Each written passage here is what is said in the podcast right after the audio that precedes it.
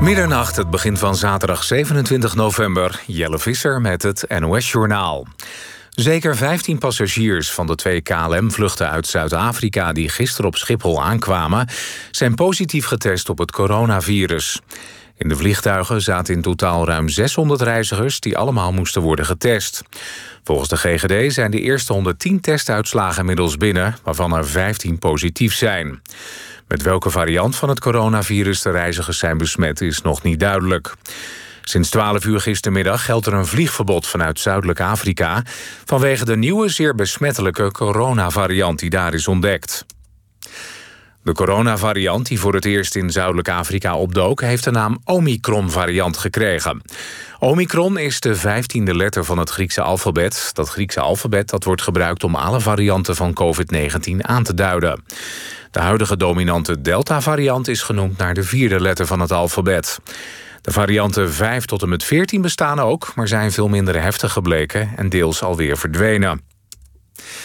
Het overleg van het Outbreak Management Team van afgelopen woensdag was het moeilijkste tot nu toe. Dat zegt OMT-lid Diederik Gommers tegen persbureau ANP. Uit die bijeenkomst kwam het advies waarop het demissionaire kabinet de nieuwe maatregelen heeft gebaseerd. Volgens Gommers neemt de verdeeldheid onder de OMT-leden toe. Dat komt volgens hem doordat de cijfers waarop het OMT zich baseert... zoals het verwachte aantal ziekenhuisopnames... de laatste tijd hoger bleken dan waarop was gerekend. En dan voetbal. In de eredivisie is gisteravond één wedstrijd gespeeld. NEC verloor in eigen huis van SC Cambuur. Het werd 3-2 voor de Friese, die door de overwinning stijgen... naar de vierde plaats op de ranglijst. En dan het weer. Vannacht valt met name in het noorden, midden en westen van het land een bui. In het zuiden kan het licht gaan vriezen. Morgen overdag kans op natte sneeuw. Het koelt dan af naar een graad of twee. Elders wordt het een graad of vijf. Dit was het NOS Journaal. NPO Radio 1. VPRO. Nooit meer slapen.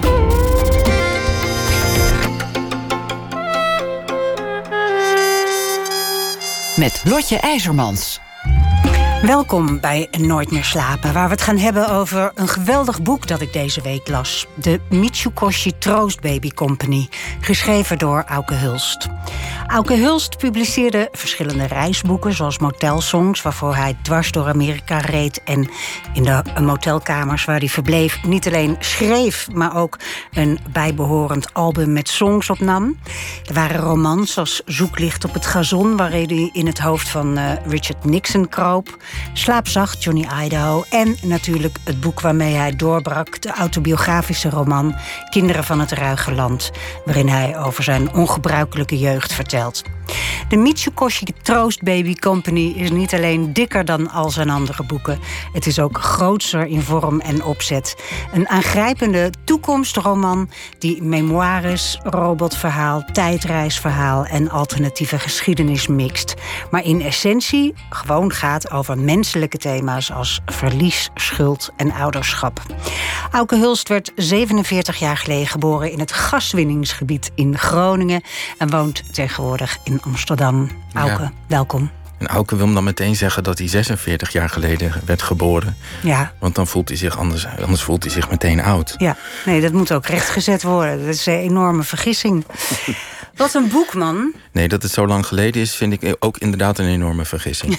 uh, Dank je wel. Ja. Um, ja. Het is een dik pil. Ja.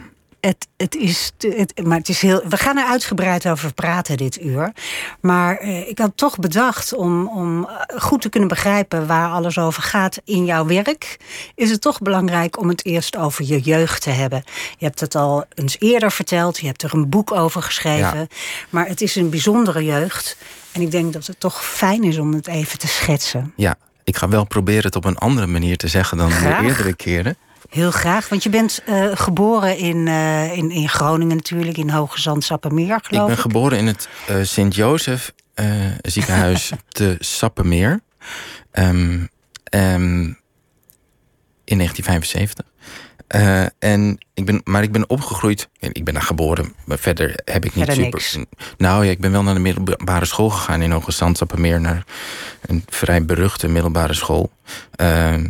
Maar daar gaan we nu niet over hebben. En, ik ben opgegroeid in een, een buurtschap met een vrij ongelooflijke naam Denemarken. En uh, Denemarken valt te vinden langs het Slochterdiep. Als je van Groningen naar uh, het oosten rijdt, het uh, gaswinningsgebied in, tegenwoordig het aardbevingsgebied. Dan kom je langs het Slochterdiep eerst langs Lageland, dan langs Gaaphok. En vervolgens, vlak voordat je bij Slochteren komt, bij Denemarken. Denemarken heeft een straat, die straat heet Denemarken. En daar staan huizen en die zijn genummerd. Denemarken 1, 2, wij woonden op Denemarken 3, 4, 5, 6, 7. Uh, ik denk um, in totaal, is best nog een groot gebied, 15 huizen of zoiets. En jullie woonden een beetje afgelegen nog daarvan? Nou, er ligt een soort van um, een, een, bosgebiedje. Uh, en daar staan uh, drie huizen in. Uh, en Eén daarvan was ons huis. Dus het, het was, mensen denken altijd bij Groningen oh, uh, allemaal leeg. En een beetje dat uh, Edestaal, Hogeland-achtige mm idee. Uh, je kunt altijd de horizon zien. Maar dat stukje van de provincie is best wel groen. Het zijn de uitlopers van de Hondsrug. en het is gewoon best wel bosrijk. Um, en je ziet er dus nog veel bomen.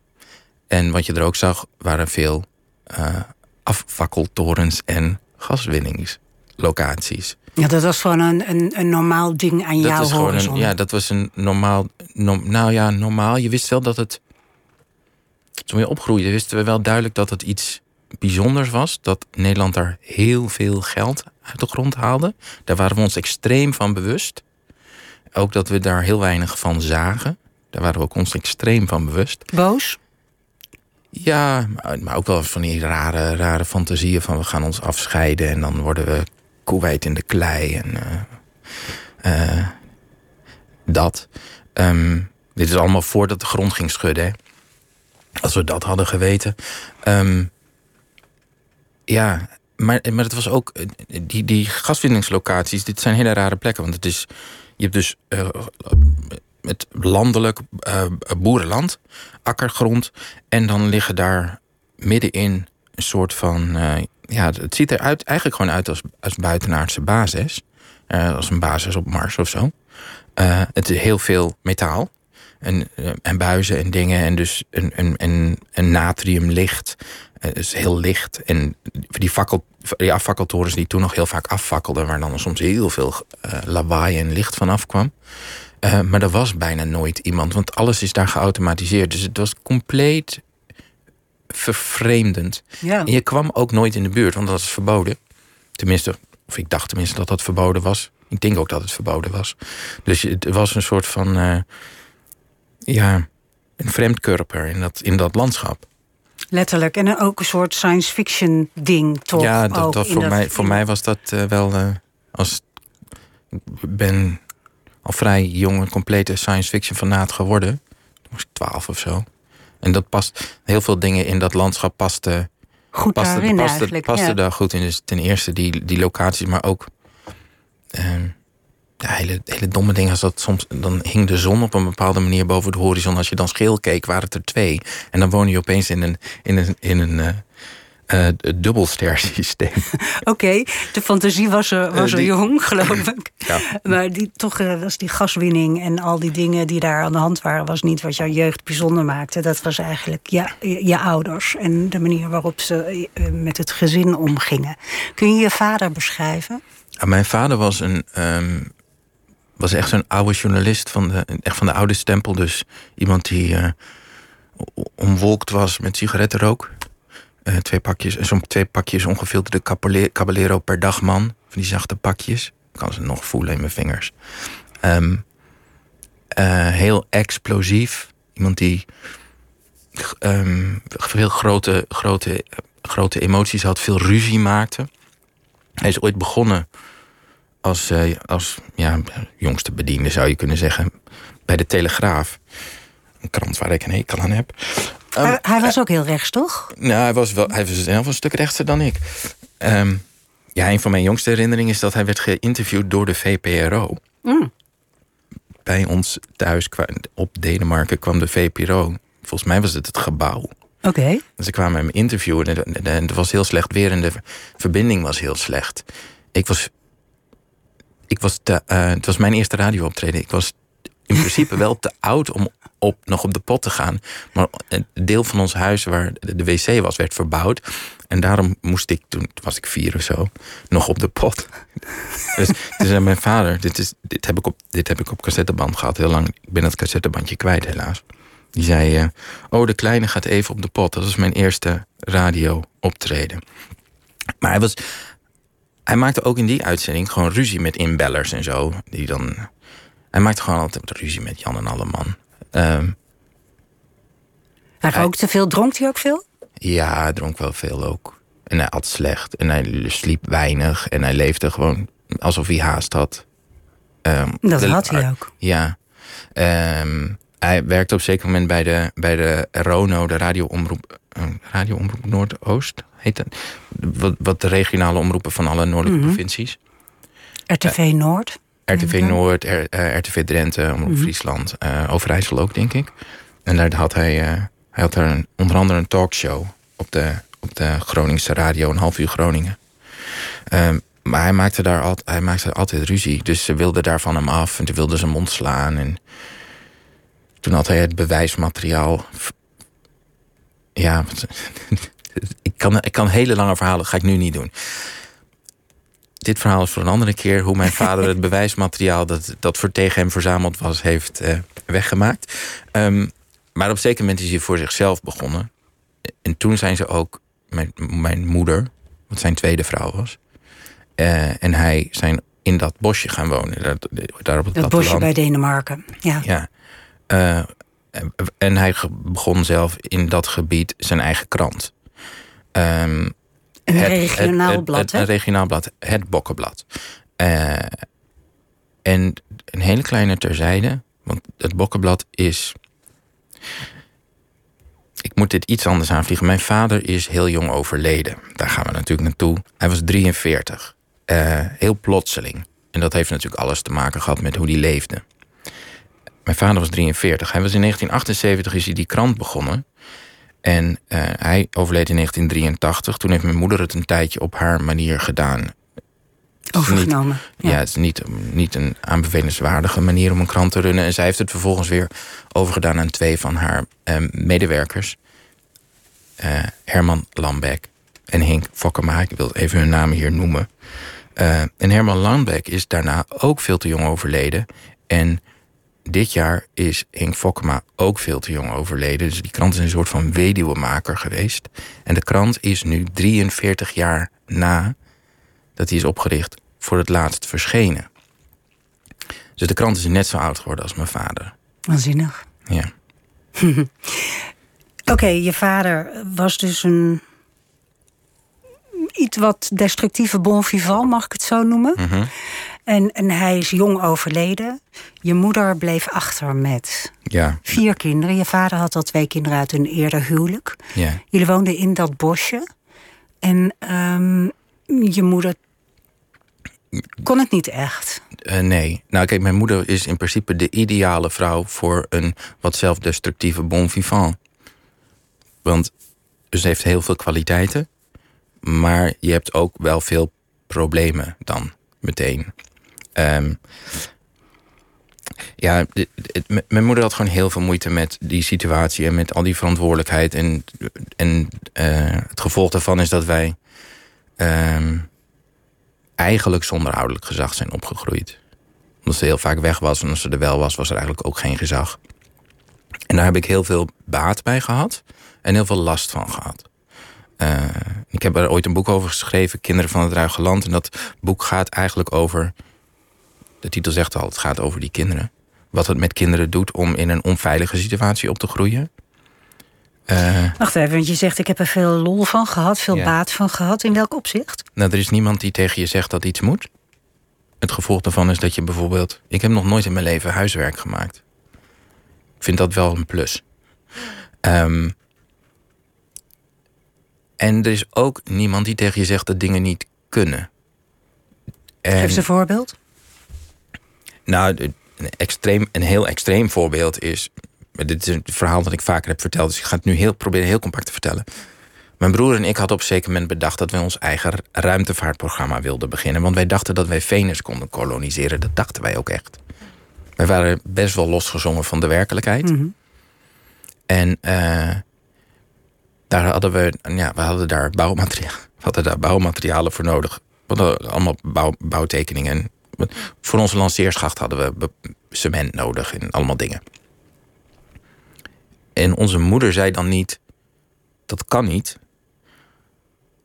Of ga je huiswerk maken. Mijn moeder ging dan naar de bouwmarkt. Om met haar charme, want ze is heel charmant, nog steeds. ehm, op de pof al die bouwmaterialen mee te krijgen. Maar daarna kwamen natuurlijk wel altijd de deurwaarders. Er zijn heel veel deurwaarders aan de deur altijd. Eh, dus aan de ene kant is er dus die, die onveiligheid van... oh, de deurwaarders komen... eh, op elk moment kan ons huis door de Belastingdienst worden verkocht. Wat uiteindelijk ook een soort van gebeurd is. Ehm, niet een soort van, is gewoon gebeurd. Maar tegelijk kun je ook denken dat je aan je ruimtevaartproject bezig bent. En het is, het is heel dubbel.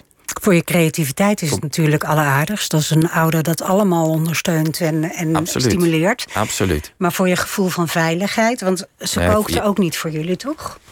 Nou, heel soms. En dat kan ik. Nou ja. Mama, als je luistert. Je weet zelf ook wel dat je geen grote kok bent. Dus ik beledig je nu niet, hoop ik. Ehm, nee, wij, wij hebben wel heel veel op friet en geleefd. Of eh, op ehm, eh, afbakpizza's die niet in de oven konden omdat daar muizen wonen, maar gewoon in een koekenpan. Dit, dit, dit klinkt nog allemaal best wel romantisch eigenlijk. Een beetje lekker gek uh, Pippi Langkous. Nou ja, het is Maar dat was het niet. Het Nee, was het is- schrijnend. Het is heel slecht voor je sociale ontwikkeling. En daar heb je. Ehm, Waar heb je eh, last van gehad? Want je, wil- eigenlijk, hè, bedoel, je moeder leeft nog en, en, en die heeft het vast allemaal best wel goed bedoeld. Maar eigenlijk ben je gewoon verwaarloosd. Ja, met de beste bedoeling inderdaad. Ja. Ehm, en gewoon uit, uit onmacht. Was er niemand in het dorp in Denemarken die ingreep? Oh. In heel Denemarken niet. Oh, zo'n dorp, joh. Eh, nou, kijk, het, is- het is dus uitzicht, hè. In een, het is uitzicht en eh, je hebt al een wat ander soortig gezin. Ehm, in de zin, wij waren atheïsten. We waren eh, ehm, cultureel aangehouden mensen. En omringd gewoon door eh, gereformeerde boeren. Dus, dat, Dus jullie dat- waren al outsiders. dus we waren al outsiders. En als er dan dus in, in zo'n gezin iets gebeurt, dan los van dat het dus er al redelijk uitzicht is, willen mensen het ook echt niet zien. Eh, en daar kwam bij dat mijn moeder dus heel charmant is en ook heel goed de schone schijn kon ophouden. Dus ja, daar gebeurde, ik, daar werd niet ingegrepen. Ehm, Maar jullie waren soms wekenlang alleen. Dan was ze weg. ja. Ja, en dan gingen wij inderdaad pizza crossen halen. Om af te bakken in de, in de koekenpan. Ehm, en dat is, dat is dus heel, ja, dat is heel slecht voor je ontwikkeling. En, eh, Waar heb je last van gehad? Ehm, ik ben heel lang heel, heel, heel erg sociaal angstig geweest. Daar heb ik eh, bang voor de tele echt heel erg bang voor de telefoon. Ehm, wat, Waar, eh, hoe werkt dat? Bang voor de telefoon? Daar ga ik zo antwoord op geven. Met een omweg. Ehm, bang om naar. Ik, ik, ik- heb mijn middelbare school op een, of andere mysterieuze wijze afgemaakt. En daarna ging ik naar de kunstacademie. Dat, dat kon ik nog net aan, want daar waren allemaal weirdo's. Ehm, maar ik kreeg daar wel een soort van bonje. Toen ging ik daar weg en toen dacht ik, nou, ik ga, ik ga eh, studeren. En dat vloog me allemaal zo verschrikkelijk aan. Die, gewoon die, die aanwezigheid van mensen om me heen eh, collegebanken. Ik heb in vier jaar tijd, denk ik, zes colleges gevolgd. Eh, en je hebt zelf helemaal niet door dat dat angst is hoor. Maar je krijgt hele erge hoofdpijn. Maar dat is gewoon, dat is dus gewoon angst die zich dan manifesteert. Ik kon ook helemaal niet functioneren in groepen. Ik had geen vrienden. Ik had geen vriendinnetjes. Eh, en op zeker moment, en dan, daar komt die, telefoonangst, ging zich wreken. Ik ben, dus ook bang om eh, tegen mensen te praten over de telefoon. Eh, toen deden we dat nog wel eens. Hè? Praten over de telefoon. Praten ja, nu kun je telefoon. lekker wegkomen met appjes. Ik denk dat het super ongezond is trouwens. Dat mensen zich kunnen verschuilen achter appjes. Eh, maar dit terzijde. Ehm, maar op een zeker moment dacht ik, ja, ik moet toch geld verdienen. En ik was al wel heel lang aan het schrijven. En ik dacht, volgens mij is dit iets wat ik wel kan. Eh, dus ja, hoe kan ik nou geld verdienen? Ik word wel journalist dan. Hoewel ik gewoon een echte schrijver wilde worden en niet een journalist. Ik schrijf ook ergens in het boek, volgens mij, dat ik voor journalist werd uitgemaakt. Toch een heel eerzaam beroep, kan ik je vertellen. Ja, Ja. ja dit is, dit is- maar, ehm, maar door die. Ik, Telefoonangst dus een van een of andere mysterieuze eh, speling van het lot lukte het mij om wat opdrachten te krijgen bij best wel respectabele tijdschriften. Maar voor sommige van die opdrachten moest ik mensen bellen. Of moest ik de telefoon opnemen als ze mij belden. Ja. Ik herinner me nog een keer dat Ed van Tijn mij belde en dat ik acuut verlamde en alleen maar kon stamelen en dat toen maar gewoon de hoorn erop heb gelegd. Maar ik moest hem dus eigenlijk interviewen. In, Ja. dit, in, in dit boek, in de Troostbaby, eh, schrijf je ook van eh, dat de, de- mijn thuis was de plek waar, waar, waar ik me aanleerde om me- met mijn gevoelens te spotten en al het gemis te bagatelliseren. Dus het was ook heel erg. En want, mm, je zegt ook van die angst, dat was geen angst, dat was hoofdpijn. Het was niet dat je heel zelfbewust was over wat er allemaal. Het was gewoon één grote klont, Ja, stel ik me zo voor. Ja. Woedende klont. ja. Nou ja, dat, dat is, alles slaat naar binnen. Dat is bekend. Eh, en zelf... Kijk, weet je, een van de eerste dingen die je zelf aanleert... als je in een situatie opgroeit die anders is... is eh, dat je die gaat rechtvaardigen. Ja. Dus als, als je in een situatie opgroeit die in eigenlijk slechter is dan van veel andere mensen, ga jij redenen verzinnen waarom het eigenlijk beter is. Waarom je eigenlijk beter bent dan anderen. Ja. Dus je gaat jezelf voor de mal houden. Eh, met een hoge prijs op zeker moment. En dan, dan volgt er veel werk. Om jezelf weer eh, eigenlijk een soort van ja, te socialiseren eigenlijk. Je hebt dus eigenlijk alles zelf moeten doen. Een van de dingen wa- waar, waarmee je je redde in, in de jeugd was, was schrijven en lezen. Ja. Je kreeg een ontzettende liefde voor, voor, voor, voor de science fiction. Ja, dat was, eh, dat was ja, ik, ik, ik heb wel eens gezegd dat dat toevallig was. Omdat ik toevallig een keer precies de juiste boeken uit de bibliotheekkast heb getrokken. Welke boeken? Eh, The Moon is a Harsh Mistress van Robert Heinlein, maar dan in het Nederlands. Ik vind de Nederlandse titel heel erg, dus die noem ik niet. Eh, en de, eh, de doodstrijd-trilogie van Harry Harrison. En dat laatste boek, dat is gewoon dat is puur avontuur. Dat is voor iemand van 12 fantastisch. Maar dat boek van Heinlein, dat, daar zaten heel veel ideeën in. En nu is Heinlein later best wel suspect geworden, omdat het een soort van anarch... Ja, nee, meer een, libertair-achtige rechtse rakker was... met wat vreemde ideeën over eh, mil- militarisme en eh, over incest ook trouwens. Ehm, dus die is eh, ja, een hele merkwaardige man. Maar dat boek, dat boek daar, zaten, daar zaten een aantal hele interessante ideeën in. En dat voedde... Ja, dat zette mijn hoofd soort van in vuur en vlam. Literatuur die je... ehm, op een file, die dwong tot nadenken over de wereld en eh, over filosofische thema's. En ik begreep natuurlijk helemaal geen, geen fluit van de wereld. Dus dat was heel nuttig. Ehm, plus dat het, het was een soort van wegvluchten van. Want je kunt de, de verre ruimte in, de toekomst in. Je gaat weg van je eigen wereldje.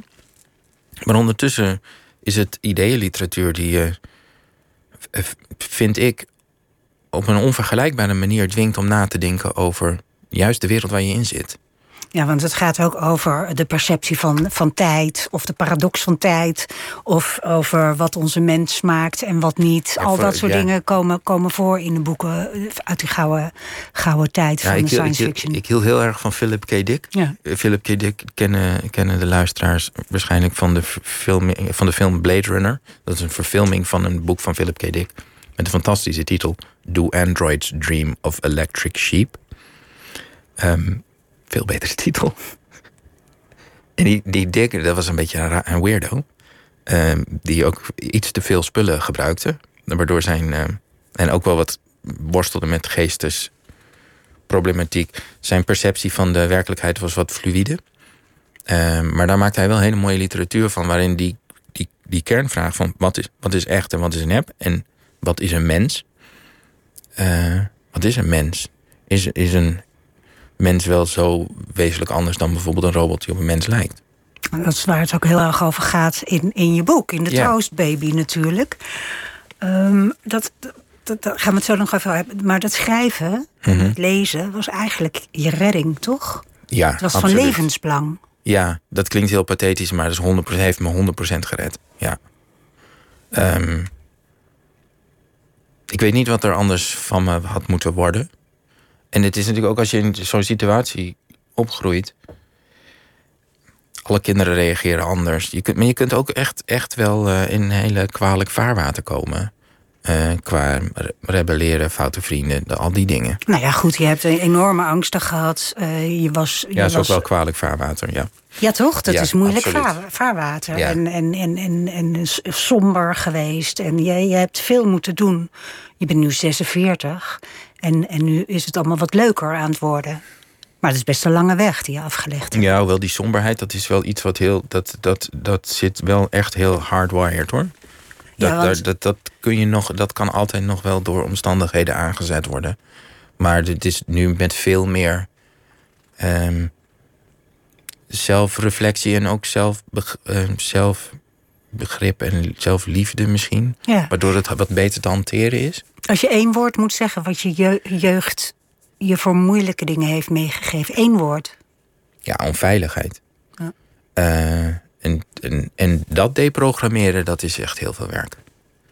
En dat krijg je wel een beetje, om- dat krijg je wel ehm, hanteerbaar, maar je krijgt het nooit helemaal weg. Het is toch een kras die je, die je, die je kunt retoucheren, maar niet zo dat die niet meer zichtbaar is. In je boeken, eh jouw boeken zijn eigenlijk zelfonderzoek. Eigenlijk, eh, Ja, volgens mij zeg je ook iets van dat je dat je, je bestaan herschrijft in, in dit boek. Ja, ik, zie, ik zie boeken als manieren om ehm, steeds in een andere vorm over. Als ik, dan, ik zie eh, mijn werk als, als een manier om steeds in een andere vorm. Eh, En steeds een andere vorm te zoeken om over mijn eigen leven na te denken. En, en als ik mijn eigen leven, dan bedoel ik ook de wereld om me heen. In de wereld waarin ik verkeer. Eh, en dat, daar eh, science fiction ehm, biedt een heel fijn instrumentarium daarvoor. Je kunt steeds een nieuwe wereld bouwen waar dingen iets anders zijn, waardoor je het net op een andere manier kan bekijken, waardoor je misschien toch weer een, een weggetje, een sluiproute vindt naar net wat dichter bij de, bij, bij de essentie komen. Maar nooit echt helemaal komen. Maar dat is een beetje wat, wat ik probeer. De Troostbaby is ook een, een, een toekomstroman. Hè? Ja, Ja. Ik zou niet science fiction willen. Ja, dat- het dat- is het wel, maar Ja, de, de uitgever noem jij het zo? Nee, 100 procent. Maar dit is echt een super beladen term. En uitgevers vinden het verschrikkelijk als. ehm, ja, ik, ik loop er niet voor weg dat het dat gewoon is. Oké, we eh, noemen maar- het science fiction. Ja, maar uitgevers willen liever niet dat je dat zegt, omdat het een eh, commerciële doodzonde is. Oh ja? Ja, dus eh, Nou ja, het, het klinkt beperkt. Net als een stripverhaal beperkt klinkt. Terwijl er zoveel goede stripverhalen zijn die echt literatuur zijn. absoluut. En zo geldt het ook voor science fiction. Ja, Dus ik snap dat je niet zo'n beperkende term erop wil plakken. En jij als kenner weet dat het niet beperkend hoeft te zijn. Maar voor ons, science fiction leken, Nou, ik, denk je... ik, las een keer iets, en dat was, eh, eh, eh, volgens mij was het Erik van der Berg, recensent van de Volkskrant, en die besprak de nieuwe Nederlandse vertaling van The Man in the High Castle van eh, Philip, Philip K. Dick, ook een, tv-serie van gemaakt. En toen schreef hij ergens, ik ga nu parafraseren, in die recensie, ehm, dat er nu, gelukkig niet meer dat ten onrechte gebruikte label science fiction stond. Terwijl Philip K. Dick 100% over dat werk dacht als science fiction. Het is science fiction. Het is zelfs een heel specifiek subgenre van science fiction, alternate history. En, maar die, die, die wens, die wens vooral van, van niet-science fiction kenners, om zodra je denkt, oh wacht even, maar dit is literatuur, dan mag ik het geen science fiction meer noemen. Het is gewoon hele literaire science fiction. Waarvan akte. We gaan nou praten Ja. over het boek. Ja. Echt. Eh, want eh, in dat boek is eigenlijk, eh, ik zei het net al in mijn introductie, eigenlijk is het een boek, science fiction boek, over verlies. ja. En weer ligt er een, een, een autobiografisch gegeven aan ten grondslag. Ik bedoel, Ja. het is een roman, maar je hebt een, een gegeven uit je eigen leven gebruikt om dat echt op honderd manieren uit te diepen en te bekijken. Welk gegeven is dat? Eh, het gegeven is dat ik ehm, op zeker moment een, relatie had die best ingewikkeld was. En eh, mijn toenmalige vriendin werd, eh, raakte zwanger. En in eerste instantie hadden we besloten om het te houden. Maar ehm, dat is anders gelopen. En daar was ik het niet mee eens. Eh, Hoewel ik het wel 100% haar goed recht vond om dat te besluiten. Ehm, maar ik denk ook achteraf dat ik het er misschien. Ik heb het daar heel lang heel moeilijk mee gehad. En ik heb mezelf ook, mezelf ook wel een beetje voor gestraft, denk ik. Ik heb heel lang tegen mezelf gezegd: Je hebt één kans gehad en daarmee, en dat is misgelopen en daarmee heb je het recht op een kind verspeeld. Of zo. Heb ik heel lang gehad. Eh, maar ik denk dat ik toch wel diep van binnen, hoewel ik dat toen nog niet zo durfde te erkennen, ook wel een beetje boos was op mezelf. Dat ik niet ehm, beter mijn best had gedaan, of in ieder geval iets had gedaan wat eh, die situatie niet zo had laten escaleren. Ehm, omdat ik dacht, als, als, als als de, de, laat ik zeggen, de. Ik vind het heel lastig om hierover te praten. Ja, dus ik ga nu, ik ga nu, ik ga, want ik, ik ga, ik wil. Ik ga dat ook, ik ga iets, waarom ik het lastig vind om over te praten, is omdat ik heel eh, voorzichtig wil zijn in eh, vooral spreken over iemand anders dan mijzelf. Ja, over je ex-vriendin. Ja, en eh, Maar dat hoeft en, ook en- niet. Nee, dat weet ik. Maar, en, en het andere is dat een opmerking die eh, onzorgvuldig geplaatst is. Het is zo gedaan en je kunt dan, eh, daar kunnen suggesties in zitten die ik niet bedoel. Ik, ben nu, ik word nu heel voorzichtig. Ja. Eh, Maar- maar ik, ik, ga, ik ga toch. Wat ik wilde zeggen was dat. ehm, wat wilde ik eigenlijk zeggen? Weet jij nog waar ik was? ja, Ik vroeg je welke gebeurtenis de grondslag aan het Ja. boek. En eh, dat is eh, het feit dat je een hele intense, eh, ehm, explosieve relatie had... waarin je vriendin zwanger werd. En zij uiteindelijk besloot om eh, abortus te plegen. Mhm. En jij vond dat dat haar goed recht was. Had. Ja, maar ik had er wel heel veel verdriet van. En je had er heel veel was- verdriet van. En maar je nam was- het jezelf kwalijk. Ja, en ik was, denk ik, daar was ik. Ik, ik was denk ik ook wel een beetje en, boos op mezelf. En dat zag ik toen nog niet helemaal. Eh, omdat ik eh, denk dat ik daar veel meer een rol in heb gespeeld op een slechte manier. Dan ik aan mezelf durfde toegeven. Ik vond toen gewoon dat het me echt overkwam. Ja. Eh, Maar- ik, ik, maar ik, ik, maar ik eh, haalde. Ik onderschatte in welke mate ik zelf actor was. Ja, want eh, eh, in het boek. Ik hou het bij het boek, want Ja, ik was niet bij jullie relatie. Eh, in het boek ehm, neemt, je, neemt je vriendin het je heel erg kwalijk. Of de, vriendin van de hoofdpersonage neemt het, het hoofdpersonage die schrijver is. en die ook Auke heet. heel erg kwalijk. Maar dat- wel van der, van der hij heet Hulst. Van der Hulst en niet Hulst. Ehm, dat hij altijd voor zijn werk kiest. En altijd voor het schrijverschap kiest. En altijd bezig is met zinnen te formuleren, situaties te observeren. In plaats van er zijn. Ja. Ehm, ik denk ook. Kijk, als ik, dat is ook wel een beetje een hele. Dat is een hele grote valkuil van mij. En ik denk van veel schrijvers. Maar voor mij is het ook een hele veilige plek. Om er niet te zijn. Nou, om, ehm, om half in de wereld te zijn en half in de wereld van het hoofd. Waar je eh, dingen kunt bouwen en eh, waar je ook dingen uit de hand kan laten lopen op een veilige manier trouwens. Eh, boeken zijn daar ook hele goede plekken voor. Je kunt alle dingen extreem op scherp zetten. Ehm, Nou ja, het is gewoon het bouwen van een raketbasis, feitelijk, nog steeds. Ja. ja. ja, en Venus wordt gekoloniseerd. Ja, zeker. Ja. en elke keer is het er anders ook. Nee, maar goed. Ja, dus, de- ehm, dus dat is logisch dat jij zo'n zo'n vak hebt gekozen. En ik vind het ook best logisch dat eh, niet iedereen daar tegen kan. Ja. Jij- Zal, zal ik, zal ik- zal- misschien, eh, want het is, een, het is een heel dik, complex boek. Misschien even, in, ga ik Ja, even proberen vertel, in, in, vertel, ja. in een paar streken hoe dat boek eigenlijk in elkaar zit. Ehm Kijk, het boek gaat eigenlijk over een science fiction schrijver die leeft in het jaar 2032. En die science fiction schrijver heet Auke van der Hulst. Waarmee ik dus zeg, ik ben het, maar net niet helemaal.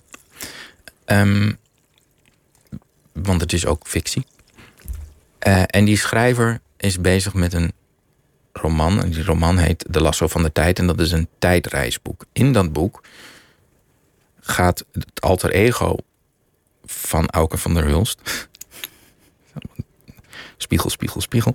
Ehm, gaat de hele tijd terug in de tijd om te kijken of hij de loop van de geschiedenis zo kan veranderen dat er een gunstigere uitkomst is. En dat de loop van de geschiedenis in dit geval dat een kind dat niet geboren wordt alsnog geboren wordt.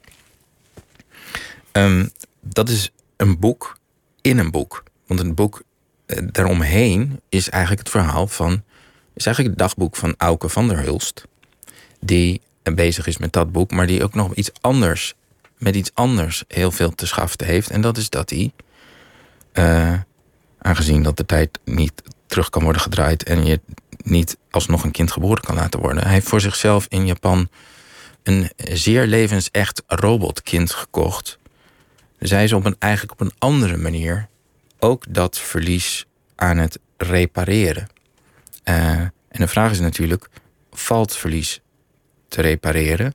Valt verlies eigenlijk alleen maar te accepteren? En als je daar niet aan toe komt, welke prijs betaal je dan? Dat en, is, soms, eh, en soms ook welke prijs betalen anderen in je omgeving. Zoals bijvoorbeeld een heel lieve robotdochter die op allerlei manieren heel menselijk is. Ik wil straks over, over de robotdochter praten, want ik was echt helemaal gek op haar. Ik wilde er ook zo adopteren en voor altijd in huis hebben. Ehm, er was een zin in je boek die ik zo mooi vond. Eh, verdriet maakt gebruik van woede, zoals een illusionist van ontploffingen, om de waarheid in de luren te leggen. Ik dacht, ik weet niet hoeveel jaar van je leven jij woedend bent geweest. Maar ik kan me voorstellen dat dat de overheersende emotie was. Eh, ja, ik ben best wel veel boos geweest. Ehm, en, en ik, En het is natuurlijk zo Ja. dat woede heel vaak eigenlijk verdriet is. Of, Ja, absoluut. Eh, en, maar het is een, eh, woede is een veel makkelijkere emotie Ja. om te. ehm, nou ja, om, om te voelen. In het boek maak je ook die, die lijn eigenlijk, hè? die boog van iemand die heel woedend is en defensief en, en verbeten, naar iemand die eigenlijk die hele weg doorloopt en uitkomt bij verdriet. Dat dat het is. Ja, maar ik moet wel zeggen. en het- Ik, ik heb volgens mij. Ik heb, misschien heb ik het net al gezegd, of ik heb, ik heb het van tevoren gezegd. Ik vind het dus heel lastig om over dit boek te praten. Omdat ik dus drie jaar. Ik heb drie jaar heel intensief aan dit boek gewerkt. In een, op een bepaalde manier veel langer. Omdat het al heel lang in mijn hoofd zit. Ehm, maar ik vind het. Het is, het is niet een boek waar ik een afgekaderd verhaal bij heb. Het is. Dat hoeft het ook is- niet, nee. toch? Nee, maar het is echt. Het, het is heel erg een verslag van een zoektocht. Ja. Eh, en niet met een. per se met een. eh,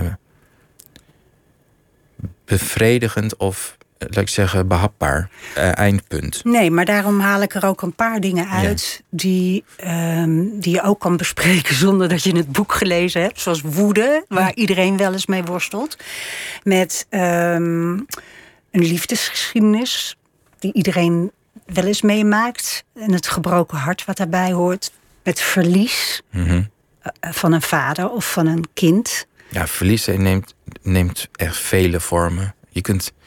Nou, we hadden het van tevoren ook even over verlies. eh, ik weet niet of je daar iets over wil zeggen trouwens. Waarover?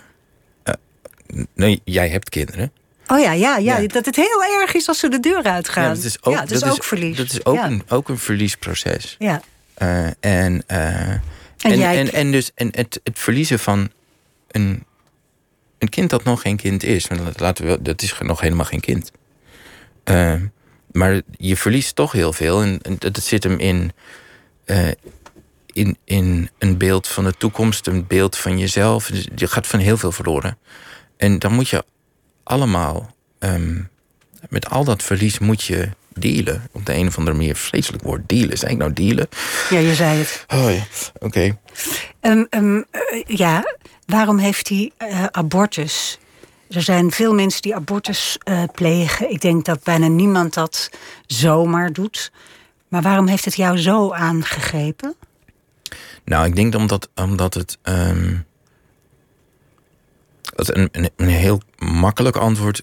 Of een- laat ik zeggen, niet makkelijk antwoord, is helemaal geen makkelijk antwoord. Een, een kort antwoord, dat denk ik redelijk dicht bij de waarheid komt, is dat het eh, prikt in een heel diep gevoel van onmacht. Ehm, en, en tekortschieten. En niet, niet in, in een situatie zitten die je niet kan controleren.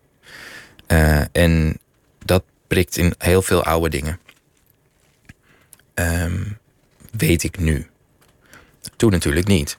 Eigenlijk ben je vaak in de situatie waarin je zit... een soort van ge, geblinddoekt... eh, ja, ge- ja zo'n geblinddoekt eh, opwindkikkertje. Het springt, je, je doet maar wat, eigenlijk. Nou, heel vaak weet je pas jaren later Ja. hoe je jezelf moet lezen. Ja, Jezelf uit die tijd. ja. Klopt. Dat, heeft je boek daarbij, die drie jaar, die, het was heel zwaar om dit boek te schrijven, omdat het ook een ingewikkeld boek is, ook qua structuur. Ja. Omdat het een prachtig zelfonderzoek is en meeslepend. Omdat je totaal met je billen bloot gaat, eigenlijk, emotioneel. Ja, maar ik vind. ehm, ik denk als je niet bereid bent om dicht bij de zon te vliegen, dat je niet moet vliegen. Eh, als schrijver. Ehm, dus. eh, en ik wil niet zeggen dat dicht bij de zon vliegen kan vele vormen hebben. Dat hoeft niet te betekenen dat je met je billen bloot moet. Maar als je zo'n boek als dit gaat schrijven, dan kun je dat niet met de handrem doen.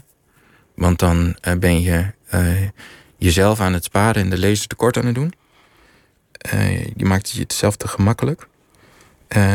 En wat ook zo is, is dat je dan, omdat je met de handrem opwerkt, ehm, ook ehm, schitterende ongelukken uitsluit. Ik, hoorde, ik las toevallig vorige week een fantastische uitspraak van Thelonious Monk. Thelonious Monk had een keer een optreden. Jazzpianist had een optreden gehad en die kwam van het podium af en hij was echt in een, echt in een scheidhumeur. En iemand zei, eh, Monk, what's wrong? En hij zei, Tonight I made all the wrong mistakes. en vind ik zo'n wijze opmerking. Plaats jezelf altijd in de situatie dat je echt fouten kan maken, maar misschien maak je de juiste. Ehm, en zo heb ik wel geprobeerd dit boek te schrijven. Ehm, en eigenlijk al mijn werk. Maar bij dit boek was het denk ik het moeilijkst. Is het je meest, meest persoonlijke boek tot nu toe? Ehm, dat vind ik, dat, dit vind ik echt een hele moeilijke vraag. Dat, dit, dit kan ik denk ik pas over tien jaar een antwoord op geven. Dat snap ik. Ehm, want er, er, zijn, er, zijn een paar, er zijn een paar andere. Er is één boek dat misschien helemaal niet persoonlijk lijkt, dat in, immens persoonlijk is. En dat is. en ik herinner me Titus Broederland. Misschien is dat mijn persoonlijkste boek. Omdat het gaat over een relatie tussen twee broers. Mhm. Zoals jij ook een broer hebt die maar net iets ouder is als jij, dan Ja, jij. Maar door die omstandigheden waarin we zijn opgegroeid, zijn we wel een soort van als tweeling opgegroeid. En het boek gaat over tweelingen. En een, En heel symbiotisch ook, heel lang. symbiotisch en in een hele onveilige wereld die, Ja. die ehm, zeer vijandig is staat ten opzichte van tweelingen. Ehm, dus dat gaat. Het is weer een, je bouwt. Ik bouw. Ik probeer werelden te bouwen. Het is me ook wel eens verweten hoor. Dat je, dat, waarom moet je nou weer een hele wereld bouwen in een boek? Ja, want dat boek waar je het over hebt, over die twee Ja. broers, daar is een, een, een hele rare wereld gebouwd die zowel Nederland is als, als een of andere staat in het zuiden van Amerika. En heel religieus en heel erg uit een tijd waarvan we niet precies weten wanneer. Het is, het is, ik zeg altijd, het is daar en dan. Ja, en zo is het met dit boek ook. Uh, het heet science fiction, dat wil je graag. Dat zeggen we vanaf nu, het is 2030. Um, er is één partij in Nederland. Mhm. Groningen is geëvacueerd. Het de gaskraan staat helemaal open. Het aardbevingsgebied, ze hebben bedacht, eh, nou, weet je, haal maar leeg. Show us the money. En, eh, en haal die mensen er maar gewoon ja, weg. zijn ja. er toch maar een paar. Het is een exclusiezone geworden, zoals zo'n Tsjernobyl. Ja. En eh, jouw hoofdpersoon breekt daarin. We hebben Schiphol op zee. Eh, we hebben een experimentele habitat rond, die rond de aarde draait. Dus er zijn wel wat dingen futuristisch aan, zal ik maar zeggen. En eh, we hebben drones die, die bijvoorbeeld die zone beschouwen of alles daar goed Oh, wacht, gaat. ik ga even heel. eh, eh, ik, terwijl jij iets zegt, ga ik heel snel iets opzoeken. Want ik dacht ergens vandaag aan en ik wilde het eigenlijk op de radio zeggen, maar dan moet ik, Oh. moet ik, moet ik nu even heel snel iets opzoeken. Het is, een, eh, een- het is eigenlijk een, een overheid en een, en een bevolking die elkaar wantrouwen. Hè? Zoals in het echte leven, zo'n beetje. Ja. Ehm, eh, wat ik wilde zeggen. Ondertussen wordt het druk gebladerd. Ik denk, wat moet boek je nou opzoeken? dit boek is heel, is heel dik. Nou, Ja. ik las net op. ehm, er komen spotbots in voor. Spotbots, dat zijn van die, van die, eh, eh, eh, van die eh, robothonden. die voor allerlei dingen. Die, die vrij fascistoïde ogen. Die worden nu echt gemaakt, die spotbots. En, en er er staan altijd op Twitter staan dan films en filmpjes van wat die spotbots dan doen. En dan eh, denkt iedereen eh, van, oh mijn god, dystopia has arrived. Ehm, maar ik zag dus eh, gisteren op Twitter een filmpje... waarin zo'n spotbot door Rotterdam Centraal liep. Echt. Echt. En toen zei op Twitter zei, zei Barry Smit, de schrijver... van eh kratje bier voor degene die hem, de, die hem het kanaal inschopt. Zoiets. In dat boek, voor mij, zijn er dus ook spotbots. En daar worden dus op zeker moment in Amsterdam... Is, werd, in het begin werden die spotbots in de gracht geschopt, inderdaad. Eh, maar je bent dan natuurlijk gewoon geregistreerd. En die mensen die werden dan vervolgens aan de bedelstaf gebracht... met de hele lichte straf van dat ze de schade moesten vergoeden. Maar die spotbots zijn heel duur, dus die mensen gingen dan gewoon failliet. Eh, dus ik zou tegen Barry Smit willen zeggen... kratje bier is niet genoeg. Nee, drie jaar aan een boek geschreven. Ja. Spotbots, die komen er dus ook in voor. Ehm, de, je, hoofdpersonage adopteert een, een dochter. Die is gemaakt uit het DNA van hem en zijn ex-vriendin. Maar gewoon gebouwd is in een fa- fabriek in Japan. Ja, Ze hebben daar herinneringen in gebracht in die dochter. Ehm, en vergeet, ze laten haar vergeten dat dat allemaal niet echt gebeurd is. Waardoor zij denkt dat ze al zeven jaar bij jou woont. En, of bij jou, sorry, bij, bij je hoofdpersoon. bij Auke van der Hulst. Ja, bij Auke Ja. van der Hulst. Je hebt haar genoemd naar de dochter van ehm, eh, Scott Fitzgerald en Zelda. Ja. Een door jou bewonderde schrijver van The Great Gatsby. Waarom heb je, hem naar, heb je haar naar, naar Scotty genoemd? Eh, ja, eh, Scotty, de dochter van, eh, eh, van Fitzgerald. En, en dus van Zelda ook. Ehm, Fitzgerald is al heel lang, is heel lang heel belangrijk voor mij geweest. Maar hoe meer ik over het leven van die man te weten kwam, hoe meer de dochter van F. Scott en Zelda voor mij een soort van stille held werd. Eh, zij is opgegroeid met een eh, vader die ehm, nou, veel dronk, veel feesten. Eigenlijk heel erg. he- eh, niet echt een vader. En haar moeder zat ook heel vaak in sanatoria en in psychiatrische Ja. instellingen. Ja. En dan werd zij maar weer gewoon ergens gestald. En ze is een heel sterk iemand geworden, die Scotty, later. Uh, dit is gewoon een held van me. Dus de robotdochter moest zo heten. Ja. Hoe, hoe, De, de, de, de, de veerkrachtigheid van kinderen.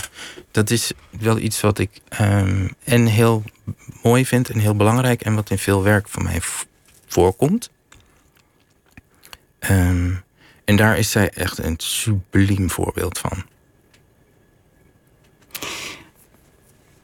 Hoe, hoe kijk je naar. Kijk, zij in, in het boek is een, uh, is een meisje die weliswaar een robot is, maar heel intelligent is, heel gevoelig. Een enorme groei doormaakt. En op een gegeven moment zelfs zo menselijk wordt dat ze gaat dromen.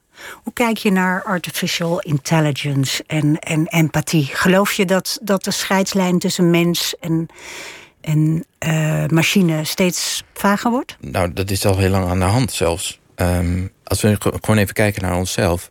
Uh, hoeveel, van, hoeveel van, van jou of van mij moeten wij vervangen voordat we niet meer een mens zijn? Als we er, als we er een ander been onder zetten, zijn we nog mens. Um, maar je kunt vrij ver gaan. Uh, en je zou, je zou, je Vorige week of zo het eerste kunsthart van kunststof. Ja, maar, je zou, maar, maar, maar je zou ook kunnen denken, we hebben allemaal zo'n telefoon bijvoorbeeld, die ons voortdurend in contact stelt. Met, dat, is een, dat, is een dat is een extensie van ons brein en van onze lijf. Um, het is, filosofisch gezien kun je best wel zeggen dat het gewoon een deel is van ons lichaam. En dat dat deel van ons lichaam stelt ons de hele tijd in contact met allemaal andere mensen en, en, uh, en met allerlei netwerken. Je zou kunnen zeggen dat wij dus ook al een soort van hive mind zijn, een zwerf, zwermgeest, een hele primitieve. Uh, maar er is ergens. Je, de, je, je zou tegen jezelf. Je, je bent geneigd om te denken: er is ergens een punt waarop je niet meer een mens bent. Waar is dat punt? Maar vanaf de andere kant kun je, kun je hetzelfde denken. Uh, machines waren ooit heel simpel. Uh, toen werden ze wat slimmer. Maar op een zeker moment gaan ze autonoom denken. Op een zeker moment gaan ze voelen je, je zou, je, je kunt. Uh, maar dat. Je, je kunt bijvoorbeeld denken aan een neurale netwerken waar gebruik wordt gemaakt van spiegelneuronen. Spiegelneuronen is wat ons empathisch maakt. Ja. Uh, wanneer houdt die machine op een machine te zijn? Dus de, ergens, er is een, het, het is een, uh, het, het, er is niet een grens. er is niet een harde grens. En op zeker moment zijn we dicht bij elkaar laat ik het zo zeggen. Vind je dat gevaarlijk? En eh, zoals met alle technologie ehm, is het zo dat uh, het gevaarlijk kan zijn als um, er niet genoeg rekening gehouden is met de kwalijke eigenschappen van mensen. Um, dat zien we bijvoorbeeld aan het internet. Dat uh, ooit vanuit een heel utopisch idee is gebouwd en uh, niet gereguleerd is, waardoor hele kwalijke eigenschappen van mensen het hebben vernield. En nu zou het eigenlijk vanaf de grond af opnieuw moeten worden opgebouwd met uh, de juiste um, inkadering. Maar dat gaat niet gebeuren. En dat is dus heel erg. En dat zien we, daar betalen we nu, as we speak, de prijs voor. Uh, in deze pandemie. Wacht even, je ja. bent me kwijt. Ja, we betalen de prijs. Dat, dat, dat, het zo, dat er, dat er zo'n wildgroei van, dat, van hele kwalijke zaken op internet kunnen gebeuren in de, in de, in de vorm van fake news verspreiden. Okay, uh, wat, wat, wat social media betekent in het leven van de mensen. Bubbel, de, de bubbel. Al die dingen. Ja. Dat daar niet goed over is nagedacht en dat het niet goed is ingekaderd, eh, daar hebben wij nu dus heel erg last van. Ja. Um, dus in principe is alle technologie zowel uh, uh, een zegen als een vloek. Maar het hangt er maar net vanaf hoe we, ja, of, of, we er goed genoeg over nadenken. Zoals je het nu zegt, eh, ligt het nog in handen van, van mensen. En kunnen mensen het misbruiken. Maar op het moment dat uh, uh, robots ophouden machines te zijn... Ja. en menselijke eigenschappen gaan vertonen... zoals in jouw roman het mm -hmm. meisje doet... dan gaat het erover of die robot nog te vertrouwen is of niet. Dan gaat het niet over mensen, maar dan gaat het over of de AI zich tegen ons keert. Ja, er, is, er was ooit een, een, een hele beroemde science fiction schrijver die Isaac Asimov heette. Uh, en dat was ook een hele goede wetenschapper. En die heeft um, de wetten der robotica ontwikkeld. Mm -hmm. Als een soort van gedachteoefening. Maar het is wel een belangrijke gedachteoefening. En het zijn een aantal wetten die uh, voor gedrag voor robots. Um, een robot mag een, een mens no nooit kwaad berokkenen. Een robot mag zich een robot mag allerlei dingen niet. En al die wetten tezamen zouden dan moeten voorkomen dat het niet misloopt. Dat de robots zich tegen de mensen keren. Nu, nu had Asimov natuurlijk heel veel verhalen geschreven waarin hij steeds liet zien: oh, wacht even, gaat toch verkeerd. Ja. Ehm, maar je moet. Je moet ehm, wat ik gevaarlijk vind, is dat. We hebben bijvoorbeeld een overheid die hoofdzakelijk uit digibeten bestaat. We zijn, ik ben ook een digibet. Heel veel mensen zijn digibeten. En dan bedoel ik, we kunnen wel met een computer omgaan. Maar we snappen eigenlijk niet wat er in dat ding gebeurt. Nee. Uh, er zijn niet veel mensen die dat snappen. Uh, en dat maakt ons heel kwetsbaar voor. Um, we hebben hele grote blinde vlekken. Uh, dus de ontwikkelingen gaan heel snel, zonder dat we daar. vat op hebben. Vat op hebben, of eigenlijk überhaupt een fatsoenlijke discussie over kunnen voeren. Dat kunnen wij namelijk niet. En dat is linkersoep. Ben ik, dus, nee, volgens mij ben ik niet heel optimistisch. In, in, in je boek ga je met je, met je robotdochter naar, um, of zeg ik weer, je, je romanpersonage gaat uh, naar Japan, waar zij gemaakt is als zij gewond is en ze moet gerepareerd worden. En Japan, dat is uh, eigenlijk een plek waar zij niet weg wil, maar waar jij ook heel veel mee hebt, toch? Wat, wat is Japan voor jou? Je bent er ook veel geweest voor reisverhalen. Uh, je, je, hebt sowieso ontzettend veel gereisd. Maar Japan is voor jou wel echt een plek. Ja, er zijn twee plekken waar ik heel vaak naar. Er zijn drie plekken waar ik vaak naar terug ben geweest. Voordat toen reizen nog konden. Mm -hmm. Amerika heb ik heel veel mee. Myanmar had ik heel veel mee, omdat mijn broer daar heel lang gewoond heeft. Uh, Wat deed je broer in, in Myanmar? Werkte oh, die ook voor een NGO? Nee. Want dat doet je personage. Heb je nog een ja. uur? Nee. Dan moet je een keer mijn broer uitnodigen. Dan krijg je verhalen. Um, nee, die had een. Nee, dat, dat is echt een.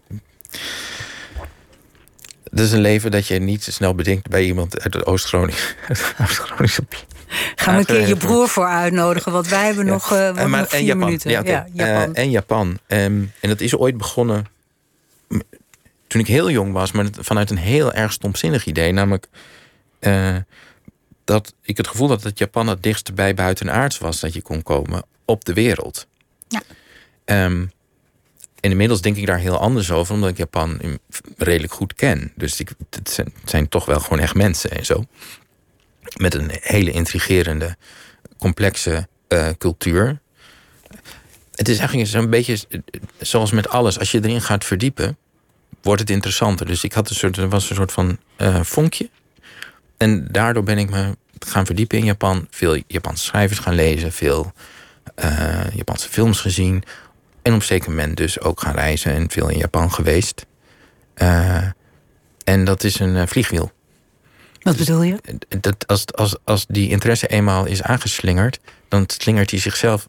die blijft zichzelf ja, voeden. opjagen. Ja. Um, en dat is wat er gebeurd is. Heeft dat ook te maken met, uh, met, met, met dat uh, Shinto, dat alles bezield is? Nee, daar ben ik eigenlijk pas door dit boek echt over gaan nadenken. En eh, de, de, Auke van der Huls zegt dingen die Auke Huls niet zo snel zou zeggen. Ja. En een daarvan is, hoewel ik dat heel verstandig vind van Auke van der Hulst. Uh, het gaat over. In Shinto is het zo dat, uh, heel kort gezegd, alles bezield is. Dus niet alleen de levende dingen. En, ook een steen en ook, en ook een, juist, een plant. Ja. Uh, of een auto. Of een robot. Um, en het, dat Auke van der Hulst wordt op zeker moment zich er bewust van dat hij, hij, is niet in staat om dat zelf te geloven. Maar begrijpt dat dat in principe een hele um, vruchtbare verdwazing is, omdat het ervoor zorgt dat je op een veel zorgzamere manier met alles om je heen omgaat. En het zou een, uh, het zou een stomzinnigheid zijn waar we allemaal wat meer in zouden moeten geloven. Ja, dus je vindt het weliswaar een stomzinnigheid, maar je ziet er wel het nut van in. Ja. Ik, we hebben nog een minuut en ik moet toch echt vragen: uh, waar heeft dit boek jou gebracht? Um, ik voel wel meer rust. Je zegt ook, al, al, al, al je, alle reizen zijn eigenlijk innerlijke reizen. Ja. Um, niet per se met een bestemming, maar wel met... Ja, reizen, reizen geeft, ook, geeft ook rust. Uh, omdat... Uh, ja, het, het opent je ogen. En ook weer voor jezelf. En dat, ja, dat, daar word je rustiger van. Dankjewel, Auke Hulst. Het boek ligt in de winkel. Straks is hier Vink, maandag Pieter. Radio 1. Wie luistert, weet meer. NPO Radio 1.